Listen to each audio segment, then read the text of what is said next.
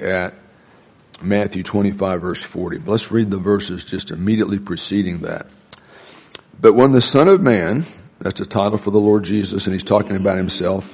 There we saw that in Daniel uh, 7 last week where you see a person in heaven presented to God the Father called the Son of Man just before the Son of Man conquers the earth and human history on God's terms. So, um, Son of Man is an exalted title for Christ as the Messiah, emphasizes his exalted deity and his humanity.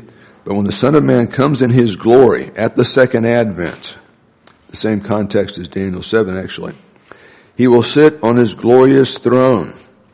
Hold your place. Go back to chapter 24. Matthew 24 and 25 is like the book of Revelation in two chapters. It's called the Olivet Discourse. It's all about the uh, tribulation period and the second advent. Look what the Lord Jesus says about that in chapter 24, verse 29 through 31. Talking about the end times and the end of the end times. Immediately after the tribulation, the seven year period between the rapture and the second advent of those days, the sun will be darkened. The moon will not give its light. There'll be so much ash and mess in the atmosphere, probably because of multiple nuclear exchanges. And the stars, aster means anything bright in the sky, talking about meteors, or in this case it may be space wreckage, weapons falling in, in, from the sky into earth. The bright shining things, you could translate the stars, the bright shining things will fall from the sky and the powers of the heavens will be shaken. I always like to say, when you think of an earthquake, you think of a, a slide, uh, kind of a, uh, what do I, what do I want, a plate sliding on the surface of the earth, you know, and, and a, a, location moving. But as I read Revelation and, uh, other passages, like Matthew 24 about the events just before second advent, it seems to describe to me, Joe, the whole planet shaking. So if you and I are on a platform, uh, and it's shaking, as we look from that shaking platform, everything's going to look like it's shaking. So when it says the whole sky shaking, that's the way it looks. I think the whole earth's going to kind of convulse just before the second advent. The powers of the heavens will be shaken as you look up from a human point of view on a pulsating earth.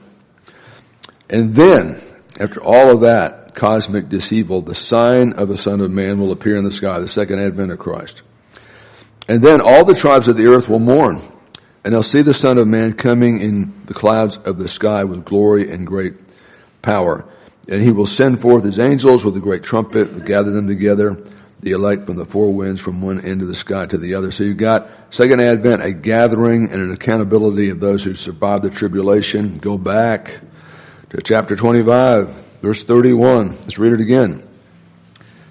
Matthew 25 verse 31, but when the Son of Man comes in his glory at the end of the tribulation, we just read about it in chapter 24, and all his angels with him, then he will sit on his glorious throne, and all the nations will be gathered before him. Sounds familiar. That's what he just said in chapter 24. And he will separate them from one another. That is the people alive on the earth and in physical bodies at the second advent of Christ will fit into one of two categories, believers or unbelievers, sheep or goat and he will separate the sheep from the goats. And he'll put the sheep on his right and the goats on his left. Then the king, this is the Lord Jesus Christ, shortly after the second advent on earth, will say to those on his right, Come you, who are blessed of my Father, inherit the kingdom prepared for you from the foundation of the world. For, or because, I was hungry, and you gave me something to eat. I was thirsty, and you gave me something to drink. I was a stranger, and you invited me in. Naked, and you clothed me.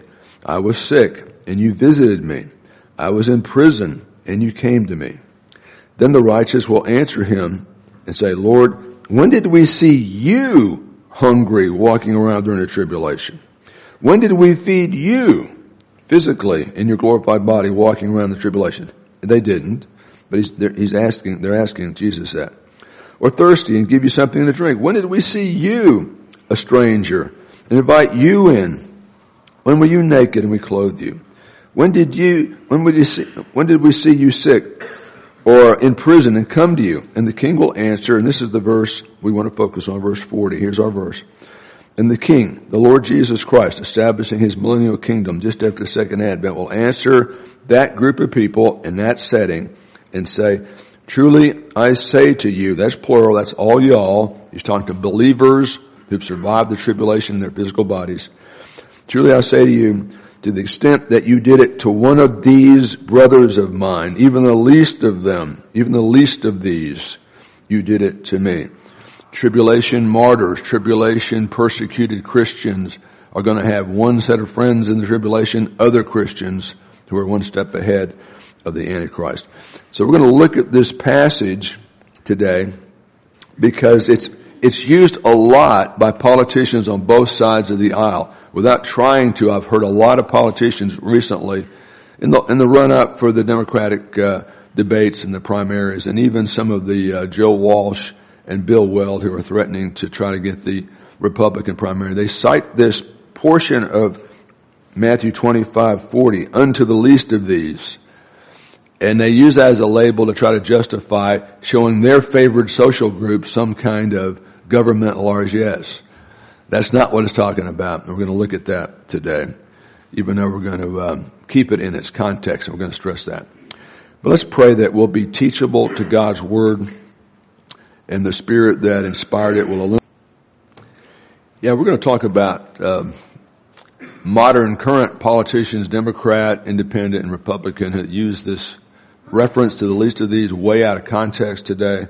So with that in mind, since we're going to be talking about politicians and some preachers that do that, uh, there's uh, Bernie Sanders, and he was an independent for a long time until he decided he needed Democratic backing to possibly run for president. But anyway, um, just in the spirit of love and generosity to all, I'd like to suggest one key change that would allow Senator Sanders to compete against Donald Trump.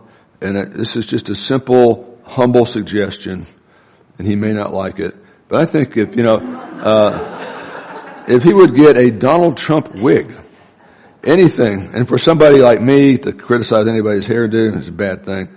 But uh, that's not good. But you know, apparently it worked last time, so maybe it will work this time. Okay. Recently, without trying to, I have heard a plethora of politicians from all sides of the spectrum use the phrase "the least of these," and whether they know it or not, it's coming from Matthew twenty-five forty as shorthand for certain, the least of these, according to Bill Weld, he's a Republican, he was the governor of Massachusetts and has made noises about running for the Republican nomination this time.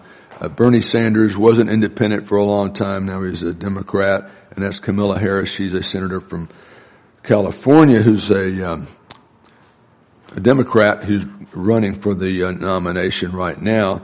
I've heard all three of those and many others, and I'm not even trying to, to hear this, use the least of these as a shorthand for whatever favored social groups Bill Weld wants to make points with or that Kamala Harris wants to make points with, uh, and to validate the need and really the moral obligation that the federal government has to provide free food, free housing, free water, free medical care for those favored groups.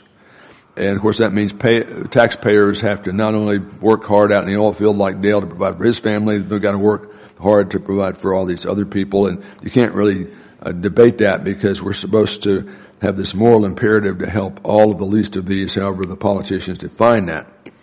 Well, you know, you might say, well, he's talking about uh, just Democrats. No, I'm not going to tell you what particular uh, legislation you should support. I'm talking about a principle of using Scripture out of context by people who would be offended if whoever did a benediction or an invocation at one of their campaign rallies prayed in Jesus' name. They'd be offended by that. They would not permit that. But then they're going to quote him and not ever give him credit for it, but hope that religious people that are so dumb that they, they actually know Jesus said that will feel a mandate to vote for whatever your favorite politician who's using that to promote their favorite social interest groups. And it's just very unfair and it's very unfortunate that a lot of evangelicals aren't biblically aware enough to realize they're kind of doing bait and switch there and they're kind of playing games with you. So, um, yeah, I'm going to just pick uh, Bill Weld, Republican, Bernie. Uh, Representative Independent, who's now Democrat, and then Camilla Harris is just representative examples of this. Because I want to read a short excerpt from one of their speeches. I'm going to call that uh, the speaker candidate X because I'm not really trying to bash Bernie directly or Camilla or Bill Weld for that matter, but I just want to show you how they use this phrase to support and justify a bunch of stuff the phrase is not talking about in context, right? Um, and, and, by the way, I left somebody out. We got Bill Weld there, we got Bernie, we got Camilla. Um, Joe Biden has cited this phrase a lot. Of course, he will not remember doing it. That was a joke because you know he forgets stuff and what, whatever. Okay, so uh, yeah, I want to read. Uh, I thought I did. Uh, you know, to me, if Bill Weld or Bernie Sanders or Joe Biden or Camilla Harris wanted to sell two of their three homes and take a vow of poverty and then do full-time prison ministry or full-time inner city homeless shelter ministry, it'd be one thing to cite Matthew 25. It'd still be out of context, but you can kind of get there from scripture, right? But they're not wanting to do that. They're not wanting to sell two of their three homes and take a vow of poverty and personally get their hands dirty. Uh, they're not even recruiting other people to do that. They're just saying the federal government has a moral obligation to support whatever social programs, new and better and bigger and more uh, inefficient social programs, whatever they're pushing this week, and it varies. But let me read a speech recently given by one of these three, and it could be probably most of the people running for president now, because that's kind of where we are. Um, and this phrase really, ah, but um, I'll give a reaction to the speech. More important than the speech, and trust me, that trust me on this. Uh, they will. Uh, for some reason I can't get my thoughts organized this morning, but there are reasons, you know. Um, but uh, you can find them. Trust me. Watch uh, MSNBC or Fox News or anything in between. You're going to see them use that speech a lot. Cory Booker, etc. Many of these people. What I really wanted to read, more important than the speech, because it's easy to validate that, is a reaction to this kind of speech, a particular one, by somebody who has an, a, a blog post and I don't know who he is, but he claims to be an evangelical pastor. Evangelicals are those who believe the Christian faith is rooted in the core truth that Christ died for our sins and rose again. And because Christ died for our sins, we don't have to die in our sins. That's the core essence of Christianity. So he claims to be an evangelical pastor, and he heard one of these people, either Bill Weld or Bernie or Camilla, uh, talking about the least of these means we've got a moral obligation to spend more federal money to help whatever social groups they think are the least of these this week. And here's what an evangelical pastor said about that. Because that kind of terminology really grabs a lot of well-intended but not very well-trained evangelicals. And he says this, as I listened to candidate X, okay, trust me, it was either Bill or Bernie or Camilla, but I'm not going to tell you which one. It doesn't matter because they all kind of say the same thing. And many more say the same thing. As I listened to candidate X, I realized she or he was good news for the poor. Because therefore, the least of these. Is she going to give up two or three of her homes and, and work with them? Is Bernie going to sell two of his three homes and work with them? No. He wants to run the government and have everybody else's taxpayer, tax money goes, go to inefficient, over bloated, the only people who make money out of government programs aren't the people on the ground. It's the, the middle management and the people above them making lots of money to administer the paperwork. But anyway, as I listen to candidate X, this is an evangelical pastor, I realized that she or he was good news for the poor, good news for the uncared for, good news for those in prison. And now we're talking about all felons are the least of these. That's, that's scary to me. And I remembered this evangelical pastor said Jesus had said he had come to bring good news to the poor. So it's got to be the same thing, right? Apples and oranges. And lightning hit me in the heart. And if I wanted to be mean, I could say I only had wished it had. But no, I'm, I'm not going to say that. I'm not going to say that. Lightning hit my heart. Then he says, we are evangelical Christians. We're the ones that get it. We believe in the Bible. We believe in Jesus, and yet somehow we allow ourselves to abandon the least of these because we're not in support of whatever government programs anybody running for president is trying to push on us. Uh, we, we believe in Bible, believe in Jesus. We allow ourselves to abandon the least of these. We abandon the poor. I don't think I have. I've got poor people show up all the time and I spend hours talking to them and trying to give them enough to get down the road and they hear the gospel, but they've heard it before, you know. Uh, the downtrodden and those in prison. And I remember Matthew 25, in this evangelical means 25 verse 40. Jesus said, every time we care for the poor, any and all poor, under any and every circumstance? No. Or we care for those in prison, every convicted child molester, unrepentant, who do it again if you let them out. We are caring for and serving Jesus. Uh, you know, I'm going to have to beg to disagree with that. I know it sounds very, very uncaring and insensitive. So my point is this phrase, the least of these, is used a lot today, but none of the politicians, now this evangelical pastor knew Jesus said it, but trust me, I've never heard any of these politicians uh, give credit to the source. They quote, we need to help the least of these, but they never say, as Jesus said. They don't even say that, because they might offend part of their base. And so we are never told who said it, although Christians are supposed to know. And in what context. And Christians are supposed to know that too, but they probably don't. Um, and it's just odd that the same political leaders who'd be offended if you prayed in Jesus' name at one of their rallies quote Jesus, not give him credit, taking out of context. And my point this morning is this phrase, the least of these, doesn't mean what current politicians and the media elite want you to think it means. So let's look at the immediate context. The immediate context of verse 40 of chapter 25 is Matthew 24 and 25, the Olivet Discourse, which is like the book of Revelation uh, compressed into two chapters only. You know, this is Jesus beyond A to Z because we're kind of hitting passages we didn't hit with the A through Z system. But this time, this week, we're looking at uh, a passage, a verse that's right in the middle of one of the letters, but we didn't really look at this part of the Olivet Discourse to any uh, extent. We spent one whole week in the A through Z series looking at V, vision of victory. Just a few days before the crucifixion, Jesus talks about the end times, the fact he's going to win in the end. And we have introduction, body, and conclusion. And we're going to notice that uh, we're in the conclusion of this where Jesus is talking about immediately after the second advent certain circumstances where he commends those who help certain poor, certain prisoners, certain persecuted, that kind of thing. So let's use the book of Revelation as our basic prophecy baseline.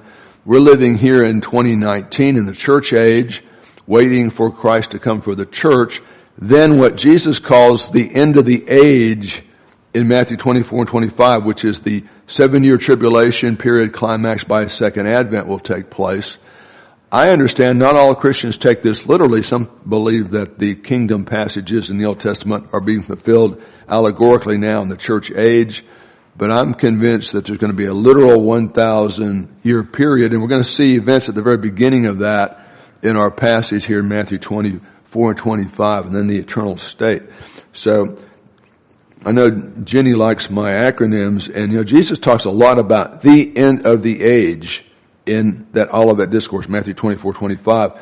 So Dustin, that's our acronym for the end of the age, which is what we'd call the tribulation period climaxed by the second advent. And we're looking in Matthew 25 verse 40 about being sensitive to and meeting the needs of the least of these, not about anybody in prison or who's destitute over here. Look, we've got a general obligation as Christians to help other people. I get that. Especially the poor, especially those that are poor beyond, because of circumstances beyond their uh, choosing and their effect. Um, Galatians 6.10 says that we should do good to everyone, including things like that, but especially those who are of the household of faith, right? So priorities.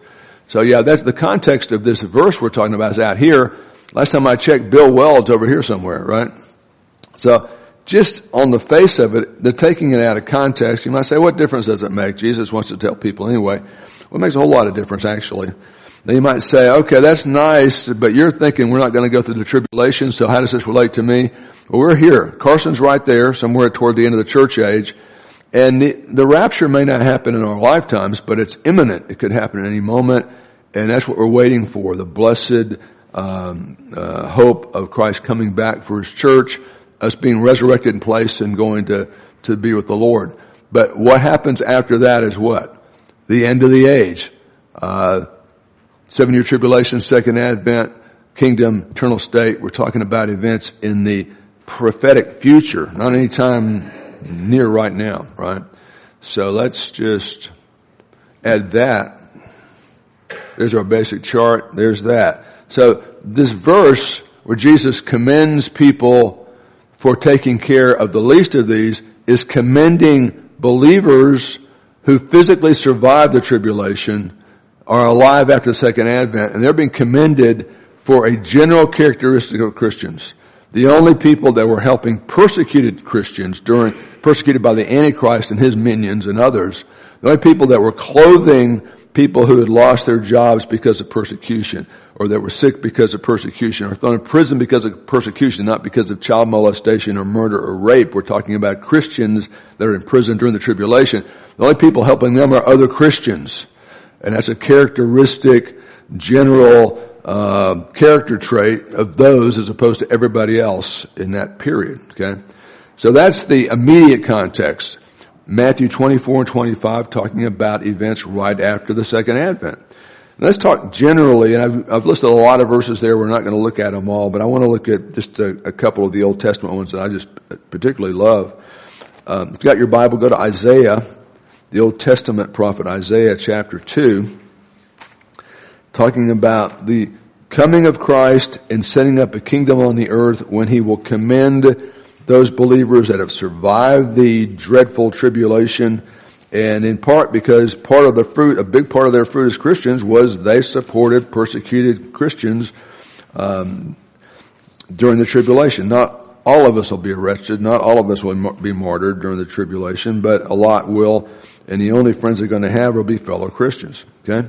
Look at Isaiah chapter 2 verses 2 through 4. In the last days, at the end of the age, the mountain of the house of the Lord will be established as chief of the mountains. He's talking about nations, using mountain for nations as the text will make clear. And all the nations, see that's a figurative reference to nat- nations, will stream to it. Jesus is going to rule the world from Jerusalem. And many peoples will come and say, let us go up to the mountain of the Lord, to the house of the God of Jacob, that he may teach us concerning his ways, that we may walk in his paths. Is that kind of what's happening now? Do you see that a lot on the CBS Evening News? Or on uh, Bret Baier where people are just going, hey, let's go to Jerusalem and learn about Jesus, you know? Is that kind of where billions of people are doing that? Is that where their heads are? No, not at all, right? For the law will go forth from Zion, the word of the Lord will go from Jerusalem. And he, that is the Messiah, Jesus, will judge between the nations, starting with this sheep goat judgment, dealing with the survivors of the tribulation at the second advent. You got to separate the unbelievers from the believers. That's what we're talking about in Matthew 25. He will judge between the United Nations, not the UN or not the U.S. Congress or the President of the United States. He'll render decisions for many peoples, and during this earthly thousand year reign, they will hammer their swords into plowshares, their spears into pruning hooks.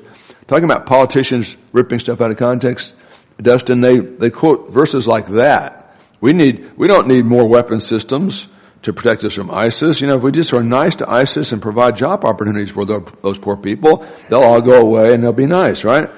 We're not going to hammer our swords into plowshares until after the second advent. Then we can disband the police department. Then we can disband the U.S. military. Until then, we need to be the biggest, baddest uh, hombre in the world because it's a fallen world out there. Nation will not lift up sword against nation, and never again will they learn peace. Has that happened yet? No, it won't happen until after the second advent of Christ. Look at uh, Isaiah 9. The very first part of this refers to Christmas, and all the rest of it refers to the second advent of Christ. You know that by context. But I love it. You know, people read this at Christmas, but the only part that really deals with Christmas directly is the very first part of verse 6. For a child will be born to us. He's going to be a human being, not an angel, an alien, a male, not a female, a Semite, a Jew of the family of David, right? We know that.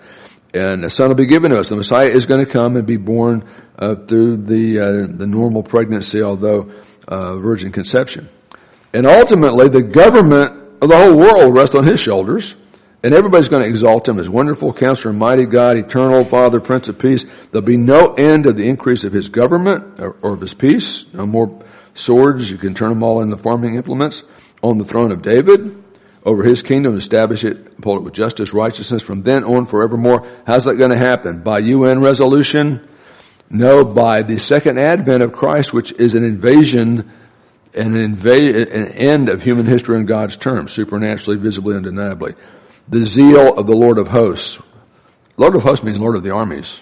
Lord of the angelic armies will accomplish this. One more. Look at Zechariah toward the very back of the Old Testament, not Zephaniah with a P, that little book. You're looking at a 14 chapter book just before Malachi. Look at Zechariah 14, verse 3 through 4, then we'll jump to verse 9. Talking about Jerusalem be surrounded by the bad guys in connection with the Battle of Armageddon, but then the Lord will go forth and fight against those nations as he fights on a day of battle, and in, on that day, the Lord's feet will stand on the Mount of Olives. Have you been, is the Mount of Olives a real place? We've been there, right? You've been there, right? And we're talking about the Lord Jesus' second advent. And it goes on from there. Drop down to verse 9.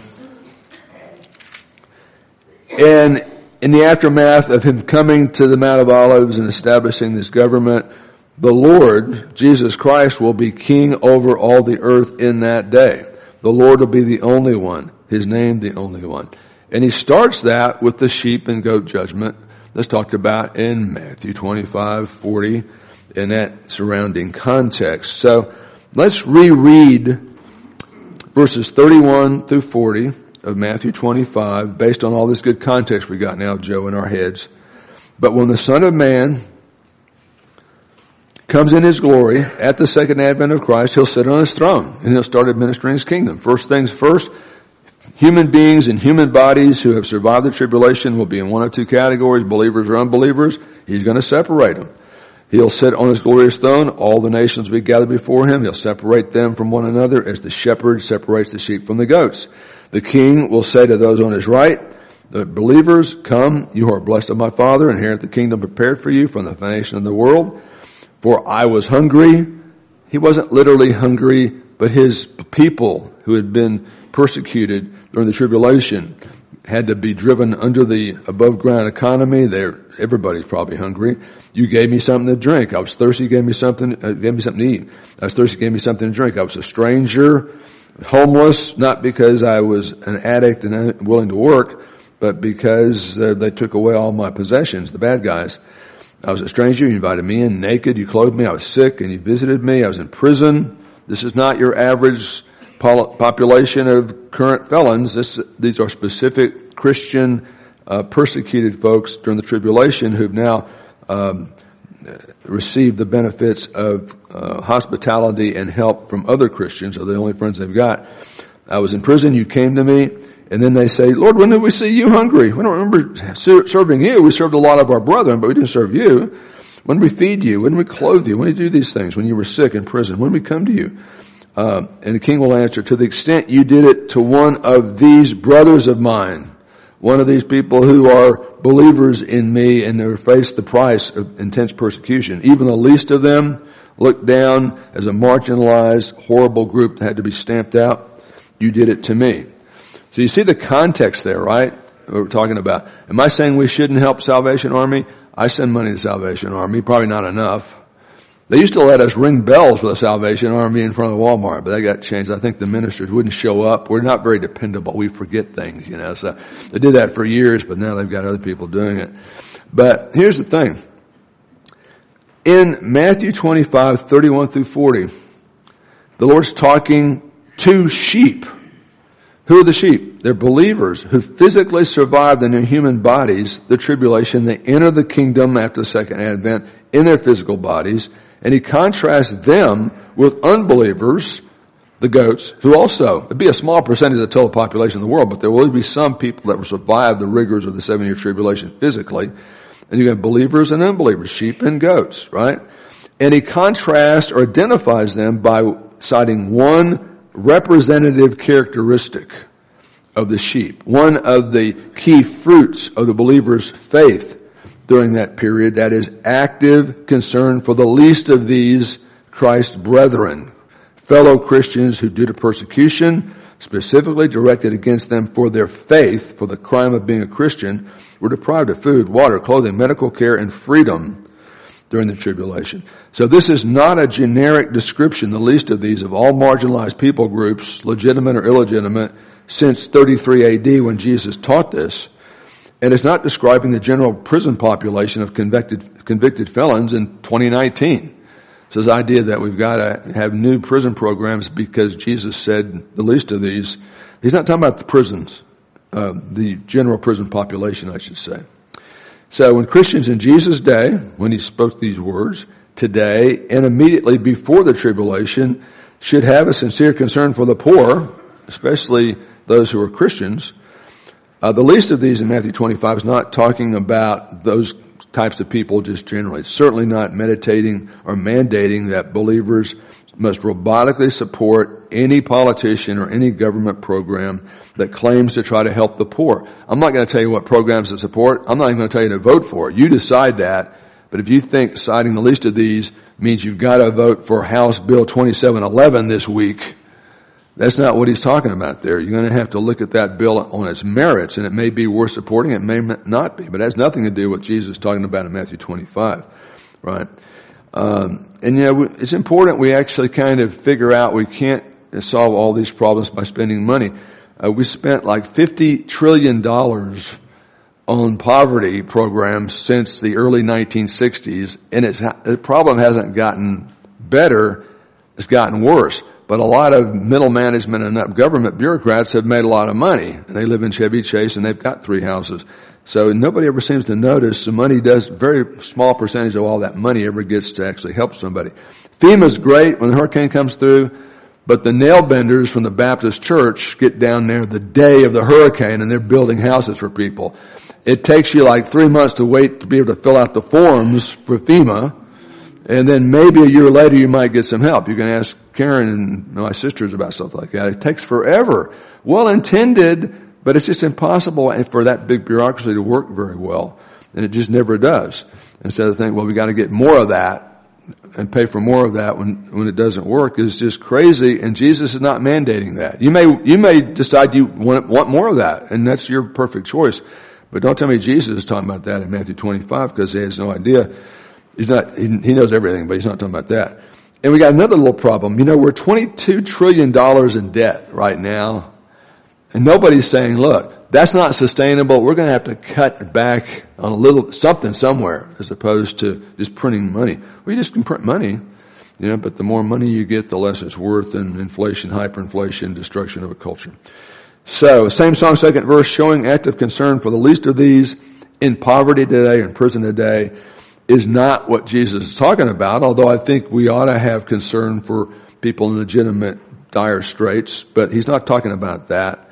He's talking about Christians who prayed for and helped other Christian believers who had been impoverished or imprisoned because of their faith. Now go to 1 John, not the Gospel of John, but 1 John, the letter toward the back of the New Testament. And for those of us who know what evangelical Christianity is, and we know there are no such thing as Methodist suicide bombers or Presbyterian suicide bombers or Bible church suicide bombers. We know we may disagree with a lot of the nuts, craziness out there in the world, but we're not a danger violently to anybody at all.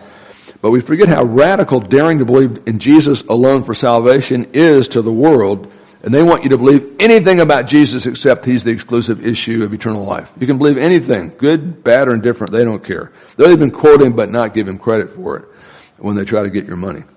But 1 John 5, 1 through 5, whoever believes that Jesus is the Christ, is the Savior, He's the issue of eternal life because He died for your sins and rose again. The gospel is the good news that all of us have sinned and the wage of sin is death, but the gift of God is through Jesus Christ because Christ died for our sins. We don't have to die in our sins, but he's not dead anymore, right? A dead savior can't get you from Oklahoma, Oklahoma to heaven, but the resurrected one's the only one who can, right? So whoever believes that, believes in Christ for salvation, is born of God, and that's big. That's everlasting life, forgiveness of sins, perfect righteous standing, all that wonderful stuff. And whoever loves the Father just intuitively loves other people in the family. And that's expressed by the sheep who are the only ones supporting and trying to help the Christians that are under intense persecution and tribulation. By this we know that we love the children of God when we love God and obey His commandments. We're going to do the right thing the right way. For this is the love of God that we keep His commandments, and it's not grim resignation like we're doing God a favor. We want to do the right thing now. We're not saved by doing the right thing. We're saved so we can do the right thing for the right reasons. Verse 4. And whatever's born of God overcomes the world, because the world wants you to believe anything about Jesus except He's the exclusive issue and the exclusive issue of eternal life. Believe anything. Good, bad, or different. And a lot of people, they say a lot of good things. They even quote Jesus, but they won't tell you it's quoting Jesus, because they might hurt somebody's feelings. Whatever's born of God overcomes the world, because the world wants you to believe anything but that. And this is the victory that's overcome the world. Our faith that Jesus is Christ. Who's the one who overcomes the world? But the one who believes Jesus, the Christ, is the Son of God who's dared to trust Him and Him alone for salvation. So that's the gospel. That's what the world needs. That's the one thing the world doesn't want to hear. It's open to all kinds of other things. I mean, hugging trees, worshiping the planet. I mean, Earth Day instead of Easter. You kidding me? Uh, I'm a Boy Scout. I was first class Boy Scout. I'm all about conserving our natural resources. But worshiping the planet? Doesn't scripture warn us about worshiping the creation instead of the creator? That's, that's the kind of stuff these people are promoting. And nobody seems to notice, including evangelical pastors that write blog posts that cause my blood pressure to go way up. You know, I recently had a, I bragged about this to a lot of people. I had a uh, life insurance uh, physical right over there in my office a few weeks ago, and my numbers were all great except for this one measurement that shows potential cancer, and it says really you should have a zero on that, but it's okay to have from one to four, and I'm 3.8. So that was a little bit concerning, but I think that's my melanoma kind of residue cropping up there. I could be wrong, but we'll see. All right, boom, forget about that. Yeah. So, let me say too, go back to Matthew 25, when the Lord's commending these good, uh, faithful, fruitful tribulation believers that had clothed the naked Christian, uh, persecuted uh, folks and had visited them and had helped them and had supported them and, and you know, were the only friends they had. Uh, he's not affirming salvation by works there. Some people who want to preach a social gospel, uh, I think we as Christians realize that God's interested in one soul at a time and changes culture not from the top down, but from the down up, from the bottom up, you might say.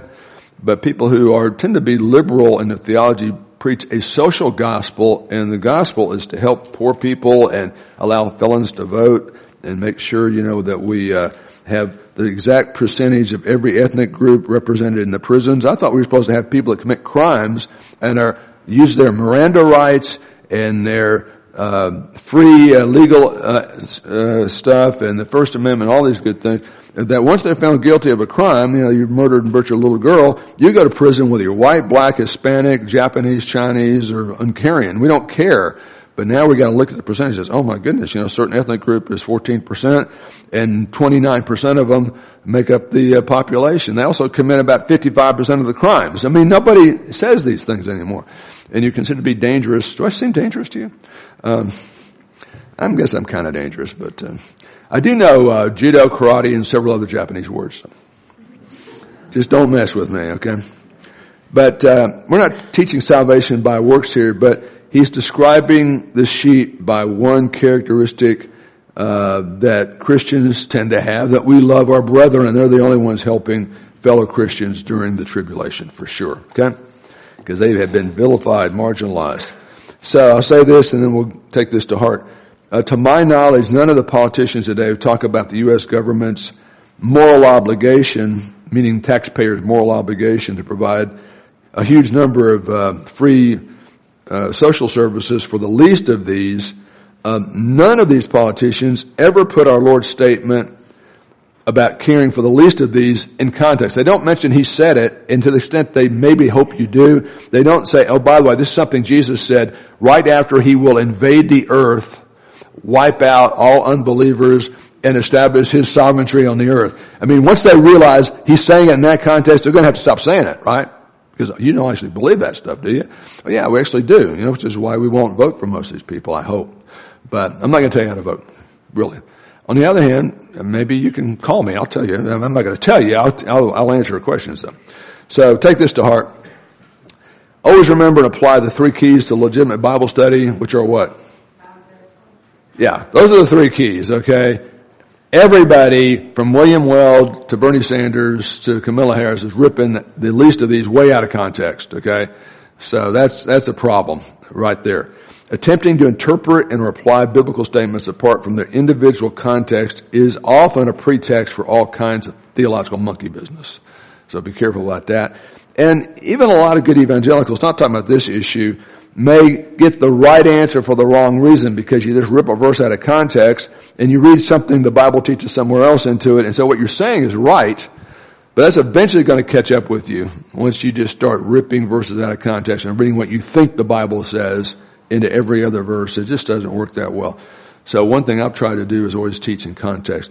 Now you might think, well, okay, Brad, you know, this is fine. If we were living in the tribulation or just after the second advent, this would be a really good verse because you're saying this verse you've just spent the whole time on is talking to those people. Wrong Bible breath. Actually, this does relate to you because as I say in your handout, you don't have to wait till the end of the tribulation and right after the second advent. And you don't have to be in North Korea to face this. This was last week, not in North Korea, but in the United States of America. Okay? And just so you won't think I'm making it up, I'm going to read some of it. Okay? Kill them all. Iowa professor resigns after his comments about evangelicals were revealed. This is somebody who's being paid to teach uh, at uh, a uh, institution of higher learning that all evangelicals should be killed. Isn't that nice? A professor has resigned from his position over social media posts where he expressed support for the extreme left and Antifa, which is anti-fascist.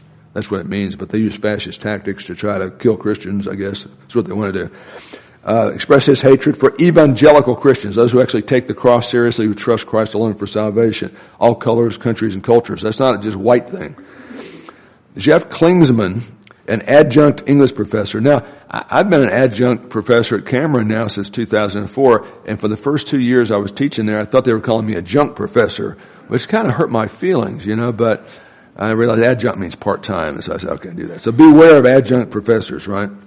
Uh, at Kirkwood Community College in Cedar Rapids, Michigan, had posted on a Facebook page named Iowa Antifa, and he commented on that Facebook page, yeah, I know who I'd, who, I know who I'd clock with a bat in response to a tweet from President Trump about Antifa, or Antifa, every time I say it, I pronounce it differently. Uh, he said, uh, Antifa, the president in a tweet said, uh, Antifa are radical left whack jobs who go around hitting people over the heads with baseball bats. So that was his description of them, and so this professor says, I know who I'd like to clock with a baseball bat, which is a veiled threat against the United, the President of the United States, which used to be kind of a felony, but maybe not anymore. He also, that's, that's him. That's him talking about President Trump, not us. He also wrote in that same Facebook post, he wanted to stop evangelical Christian and posted a poem that said, kill them all and bury them deep in the ground. Now, would I ever say from the pulpit or from the lectern at Cameron, uh, we should kill, just put in your, whatever group you want, you know, uh, left-handed bowlers that limp. Kill them all and bury them in the ground. Does that sound like something any legitimate Christian would say under any circumstances? I mean, put something more controversial than left-handed bowlers with limps, you know, but there aren't that many around, you know. Plus, I don't really like those people anyway. I'm just telling you. I, no, I don't care about left-handed bowlers. I don't like bowlers. No, that's just, that's just me. Um, I'm trying to be funny there, which is bad. Stop evangelicals, kill them all, bury them deep in the ground. Klinzman explained why he shared the poem. It's not pretty. Uh, you're right there, Prof. Good job. And I'm not proud. Yeah, you are. you kidding? But seeing what evangelical Christians are doing in this country, you know, all those suicide bombers we've got, all, you know, horrible things we do. And his people fills me with rage and a desire to exact revenge. Is that guy rational? Is he crazy? Is he dangerous? I would say he's both crazy and dangerous. This is not North Korea. This is Mich- Cedar Rapids, Michigan. Now, Joe, it gets worse because they, they, they pushed him to uh, Iowa, Cedar Rapids, Iowa. Why did I say Cedar, Michigan? Thank you for correcting me on that. Uh, I listened to that later and I just, I'm so, I hate saying that. Thank you for correcting me. I'm so happy. with that. But anyway, I got to finish this thing. Watch this. That's pretty bad. Uh, and then when you hear, well, the administration encouraged him to resign, you say, well, that's what they should do. It's, it's, no. You gotta read behind, uh, the, the, the, the, large print. Watch this. Kirkwood Community College President Lori Sundberg, I don't know her, I'm sure she's a very sweet person, um, maybe not, uh, said that news about Klinzman's opinion had drawn considerable attention from many inside and outside of the Kirkwood community, just as we embark on a new school year. With campus safety in mind, she said, because all these horrible evangelical, you know, suicide bombers might show up, uh, the college spoke with Klinzman and accepted his resignation. Now look what she says though. It's kind of like, Brad, you're the greatest thing ever, but just go ahead and say the but part because I mean you don't think I'm the thing ever. Whatever, you know, when you say but, B-U-T. In today's climate, the president, Sundberg said, some may want to use this decision to support broader arguments about free speech on college campuses. That's why I want to be very clear with you about the reasoning behind this decision to accept his resignation after he said he should, wants to kill all evangelical Christians. The national attention from that tweet is potentially disruptive to our mission, she said, the president, and our decision to remove Mr. Klinzman, he doesn't even have his doctorate, uh, from the classroom has nothing to do with the substance of his views or his right to express them. So we're fine with him wanting to kill all evangelical Christians. It's just it's brought some bad publicity and we can't handle that because that might hurt fundraising. That's the bottom line on that. So anyway, what should our reaction to all this be? All this ugliness? Well, I think Jesus tells us, He says, pray for those who persecute you. That's number one. And then Paul says, therefore my beloved brethren, in light of the craziness of the now, but looking forward to the eternal future, be steadfast. Don't give up the ship. You know, don't give up the faith. Keep the faith. Be immovable in the basics. Keep loving the Lord, loving your family, loving your church, loving your community, loving other people, even if they don't like you. Always abounding in the work of the Lord, knowing that your toil is not in vain in the Lord. I'm going to close with prayer, and after I pray, please sit tight because I need to make an announcement. Uh, let's pray. Father, forgive us for allowing ourselves to be influenced by those liberal, moderate, conservative politicians or preachers or anybody who rip the word out of context and, and break it into little pieces that teach things the Word doesn't actually teach at all. Uh, help us to bring no agenda to your Word when we study it individually or study it, sit under it here at church, but that we might know and do your will based on what you say to us in context. And help us to wait with expectation, knowing that the kingdom is going to come in fullness. Uh, make us disciplined disciples, not just religious consumers, um, givers, not just takers, contributors, not just critics of the world around us, and give us wisdom as we attempt, with your help and your power, uh, to live and to share your truth. We pray in Christ's name. Amen.